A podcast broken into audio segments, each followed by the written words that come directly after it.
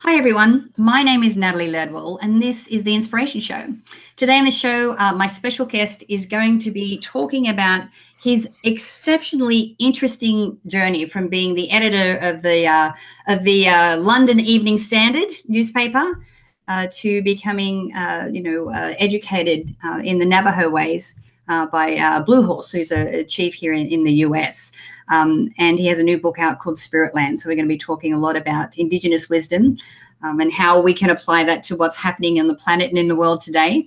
Uh, but before I introduce my special guest, just uh, just a reminder that if you are watching this show uh, on live on Facebook or uh, on our YouTube channel afterwards, don't forget that after the show is over, just click the link below this video so I can um, so you can take our 30 second quiz we can figure out what's holding you back from success. So please let me introduce my special guest, uh, Charles Langley. How are you, Charles? Thank you for having me on the show, Natalie. Thank you. Thank you. Now, um, I am like I am absolutely uh, bewildered at this uh, at this journey of yours. Um, so obviously you were you were living in London. You're the editor of that, and that's quite a substantial uh, newspaper as well. Sunday. Well, well, it is actually. It's the largest uh, evening newspaper, uh, evening newspaper in Western Europe. But um, you're elevating me a little too highly. I, I, wasn't the editor. I was the night news editor, which is a slightly more humble position. So oh, I want okay. people to, to, misunderstand that. I, I stand corrected. but I could I could still boss people around. So that's it. There you go. so um, okay, so you're living this life in in the UK and, and, in London, and I know you're married, and, and your wife is a as a um a, a psychotherapist. A no, she's a physicist. Physicist. She's uh, a nuclear physicist. Yeah. yeah. And so, how did you? Were you here on like vacation? How did you end up in the US? No, uh, it was it was slightly more serendipitous than that. Um, I actually realized that if I stayed doing what I was doing, and it, it was a, a, great job, by the way. I mean, I was responsible for news gathering worldwide when I was uh, running the night desk.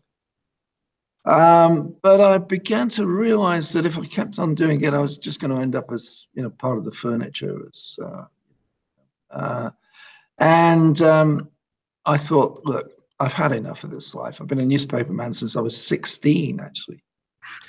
Uh, and um, it's time to do something else. So I quit with no idea really of what I was going to do. But one of the things I'd always wanted to do was drive across the United States. So I flew to Miami, bought a car, and started driving to San Francisco to see a friend of mine who was a professor at, at the university there. Uh, and when I got to Albuquerque, um, some very strange things began to happen. Um, the state's official title is the Land of Enchantment, but local people call it the Land of Entrapment because once you get here, it can be pretty difficult to get out. It's such a fascinating place. And that's what certainly happened to me. And I met some people, uh, there were Navajo Indians. One of them was a medicine man. And uh, I was taken to um, a kind of medicine meeting, um, and things began to happen from there on. Right. So, uh, so, so tell us what kind of things were happening. So, you, you know, you find did you find yourself in ceremony? It was just an introduction. Like, how did that how did that play yeah, out? Yeah. Well, uh, I should tell uh, your viewers that this was quite a long, drawn out process. I mean, this was this took some years altogether. Uh, but I was very fortunate that um, very quickly I met a gentleman called Emerson Jackson, who is uh, died a few years ago. Very sad to say. Uh, he was a wonderful man. He was Navajo medicine man, and he'd also been uh, the president of the Native American Church. That's the Peyote uh, Church for 12 years. He was, I think, the longest serving president they'd ever had. And Emerson, for reasons I I never really understood, actually, kind of took me under his wing and took me into the teepee. I began to uh, use the medicine, the peyote, and I, I, do want to stress this to, to all your, your uh, viewers. Um, this is a very religious process. Um, mm. I have only ever used peyote in the religious context of uh, an American Indian peyote meeting. And I wouldn't advise anybody else to try using it in any other way. Um, and so I've only ever done it in this ritual way. But there's no question about this. And, and in fact, uh, we go into this in the in the book a, a little, where Blue Horse, who's the medicine man I became apprentice to, lists all the changes that had come over my life since I got to know the medicine, as, as the Indians would say. And, you know, these are just colossal changes. Uh, you know, I used to be a newspaper executive. Um, now I'm not. I, I, I kind of used to hate the life I was living. Now I don't. Mm-hmm. Um, you know, nothing ever seemed to, uh, well, I wouldn't say things never seemed to go right, but nothing ever seemed to be in much balance. And, you know, when you get into your early 50s, it's difficult to see where you're going to go next. Um, but since taking the medicine, I mean, I've been writing books, I've been meeting endless interesting people. I met my wife, who's one of the leading um, female physicists in the United States, or indeed the world. And usually, physicists and artists don't really get on, but somehow we it was an instant hit and uh, i've been her biggest fan she's sitting over there now you can't see her but i've been her biggest fan ever since so. right that was a, so that's quite a lot of changes in one man's life. Right. So so with the book spiritland what is uh, what's the main message of the book? What is it what are the insights that you learned through you know um, yeah. medicine? Yeah. Well, uh, the purpose of the book really was to tell people uh, of the extraordinary things that Navajo medicine men can do. Uh, you'll find in there references to, to spirit guides, uh, to divinations, where the medicine man will look into uh, some hot charcoals, which are brought specially from a fire that's, that's, that's been uh, built specially. Um, they usually use juniper wood for something like this, and he will look into these charcoals, and he will look into the past, the present, the future. And if somebody's ill or the, you know something bad's been happening to them, he'll kind of look and try and see where the trouble is coming from. Um, often uh, it's the result of witchcraft. Um, there's a lot of witchcraft on the on the Navajo reservation, which which may amaze people to hear this. You know, I mean, we tend to think of when I say we, I mean as sort of um, Anglo-American folks. I tend to think of witchcraft as something that belongs in the Middle Ages, but it's very much alive on the Navajo reservation, and people will generally attribute uh, ill health bad luck, you know, car crashes, your horse dies, you know, then something else happens, and, and they will attribute it to witchcraft. And then the medicine man's job, uh, accompanied by his faithful apprentice, which is me, uh, the medicine man's job is to find out if the person has actually been witched, which is the term that the uh, Navajos would use. Um, and if so, where the curses have been placed. And I should explain that a curse uh, among the Navajo is a physical object.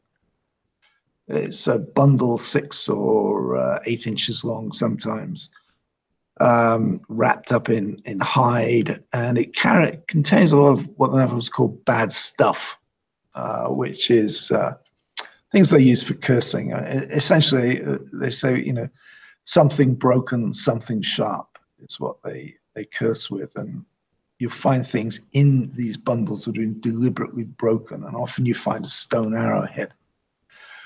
But the medicine man's job is to find these things, and they've often been buried somewhere in the vicinity of the house, often nearby, sometimes hidden inside the house, though that's less usual. But some of these things are miles away. And uh, Blue, I mean, sometimes Blue and Horse and I get in the truck and we drive for miles. Well, he, I mean, I drive, he directs. Um, and when I ask him about this, uh, he says, he has a, a, a whistle that he blows, a medicine man's whistle. And he says he blows this and he, he hears the spirits talking to him, telling him where to go to find these curses. Uh, now, as a well educated North Londoner from my background, when I first heard about this, I thought, well, it's got to be a trick, hasn't it? You know. Mm-hmm. But I've been to hundreds of these things, hundreds and hundreds of them. And these curses are real. I mean, you know, I used to think, well, maybe the medicine man's burying the curse and they could dig it up himself. But I mean, almost all the people we go to see, we've never heard of. I mean, they've just phoned up because somebody just told somebody is giving them a number and we don't know them. Mm-hmm. And it slowly dawned on me when he's digging up these curses. Uh, and I've seen them dug up from underneath fresh snow and so on. So there's no question of anybody just sneaking out and putting it there. It slowly began to dawn on me that there are a lot of real witches about. So nobody needs to go bury these things themselves. They're there. And people mm. are being cursed, witched. Now, you know, is it really affecting people? To be honest, it seems to. I mean, I can't tell you how. I mean, I'd love to say, you know, this is all occult forces and satanic, uh, satanic, devilish uh, interference and so on. And to be honest, uh, if I could say that, my model in inverted commas of, of how Navajo traditional medicine works would actually work a lot better. Um, but I, I can't prove these things, you know. So I'm, I mean, every Navajo I know would say, well, of course it's witchcraft working. Well, of course, you know, it's evil spirits. Or, you know, you stupid, Charles? Of course it is. And, um, you know, I, I, I have to remind myself every day that they're probably right. It's just that I can't prove it. But what is interesting is once the curses have been lifted, not in every case, but most people seem to to improve, their lives improve, or the sickness gets better, and so on. Wow. So, um, so in the book, are, are you telling a lot of like you, you're um, sharing a lot of the stories and the experience that you had there? Yes, yes, it's exactly what I'm doing. I mean, the the I mean, there's some. I mean, some of the, the things these guys do are just extraordinary. I'll, I'll, let me give you a, a quick example. Uh, we got called out one night to this, uh, one day actually, um, to this farm. A lot of Navajos on the reservation live on these quite remote small farms, and uh, we got called out to see these people. And it, was a very strange. We got the place was so remote. We we got lost and we arrived hours late, and there was rainstorms going on, and, and so on. Um, and this, we've been. The family wanted us to to see one of their um, one of the young wives in the family, uh, she'd had a miscarriage. Um, she was going to have to go into hospital for D&C and so on. Uh, the family, because she'd had several other children, the family convinced that she was the victim of witchcraft. And she didn't want to see us. And that was really unusual among uh, traditional Navajos. Anyway, cut a long story short, uh, we're standing out there in this blinding thunderstorm, and Blue Horse sent her husband away to get a something. I knew it was an excuse, but I didn't know why he was sending him away. And he suddenly turned to this woman and he said, The reason you lost your baby is it wasn't your husband's baby, was it? It was somebody else's. And she, you just had to look at her face to know it was, and she's just burst into tears. And he said, But look, Shadaisy, that, that means my daughter. I'm going to fix it. I will fix everything for you. It will be all right, and nobody will ever know and he went round and he lifted some curses out of there. How did he do it? You know how you you you know you can't go around saying things like that to married women unless you're absolutely darn sure of yourself. Yeah. And I said, well, know, all, you know, we're really remote, but all she got to do is start screaming, you know, God, you can't believe what these idiots are saying about me. And those men in the farm would have come running with their guns. I mean, you know, this is this is a very remote place. Um, but he was right. Mm. Uh, and on the way back, I said to him, How on earth did you do, know that? I mean, and he just looked at me as if I'm crackers and said, Charles, how many times have I got to tell you? It's all there in the fire. And he'd been divining in the fire before we went down this. He said, I could see it all. It was all there. Mm. So, you know, um, you can believe it or you can believe it not, but it, that was true. And that's just one of the examples in the book of stunning yeah. things that these people can do. Now it sounds like you're describing a lot of, uh, well, you know, and, and, let's face it, and I often will say this. I mean, I've like a, I've just spent a month back in Australia yeah. uh, with with uh, with you know friends and family I've known for a long time, and you know, and I talk about how, in California, I, I live in this you know a euphoric California bubble you know, and I talk to people that can communicate with animals and, you know, that with angels and spirit guides and, and all this kind of thing. And, and uh, you know, I don't discount any of it, you know, uh, because I believe that, yeah, of course, they're, you know, on different dimensions and different frequencies that, you know, all of these things exist. And it sounds like Spirit Land is really helping to uh, bring forth some of the stories and the experiences that you've had um, when it comes to like the Navajo energy, you know, and medicine and um, and the abilities that they have as well. And and you know, I think that, that all it does is helps to expand our mind um, as to what is actually possible. Um, and I know that when you and I were talking just before we we got on to the video today, how uh, there is a return back to indigenous wisdom you know and i think that you know at the moment the, the planet really needs it. You know we're we're burning up our resources. Everything is out of balance. And when we can return back to something that's that uh, you know the, the Native Americans have been, you know, were, in this country for a very long time before we came in and sort of, you know, mess things up. But, you know, if we can return back to some of the, the common sense and the, and the basis of how we can live in symbiosis with everything here on the planet, um, that it puts us in a much better place. So it looks like reservation life is really agreeing with you, Charles. And um, yeah. well, yes, sort of. I, you know, I have to uh, tell you that I mean the Navajo reservation is huge. I mean, it's bigger than the Republic of Ireland. It's bigger than Holland and mm-hmm. many several European countries. But it's also one of the most beautiful places I've ever been. I mean, it's, it's completely, almost completely unspoiled, and it's just glorious. You know, the Ice Age ended 12,000 years ago, and nothing has changed there really. It's just as beautiful as it ever was. Yeah.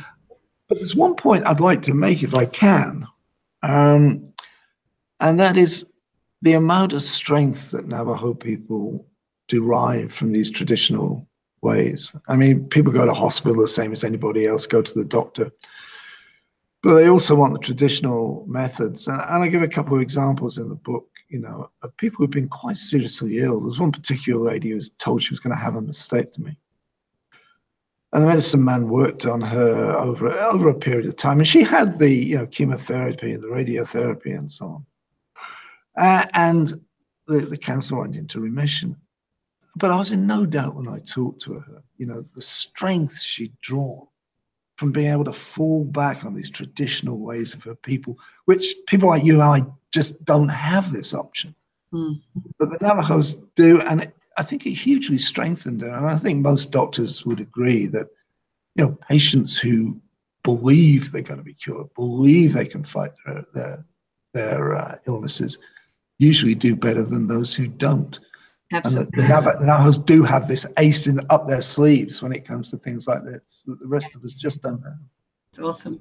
Well, Charles, I want to thank you for joining me today. Um, it's been great, and um, I recommend everyone to to get your hands on the book Spirit Land. Uh, I know that we have a link either below the video or to the side of the video or somewhere where you can actually click through. Um, but is there a website or some way that people can connect with you, Charles? Uh, yes, we we are sorting out um, a website now. It's not actually up and running today, but it will be in a day or two. And it's called the Spiritland Diaries.com. And the full the full title of the book, Natalie, I should tell you, is Spiritland, the Peyote Diaries of Charles Langley. That's that's the full title. Wonderful. Uh, and it comes out on February the first. If I can just put in a quick plug there. Lovely. well, thanks again, Charles. Um, and guys, I encourage you to share this video. Let's get the word out there. You can do that by clicking the Facebook and the Twitter share buttons on this page. And don't forget that after the show is over, if you click the link below the video here, you can take that 30 second quiz so we can figure out what's holding you back. So until next time, remember to live large, choose courageously, and love without limits. All right, guys, we'll see you soon.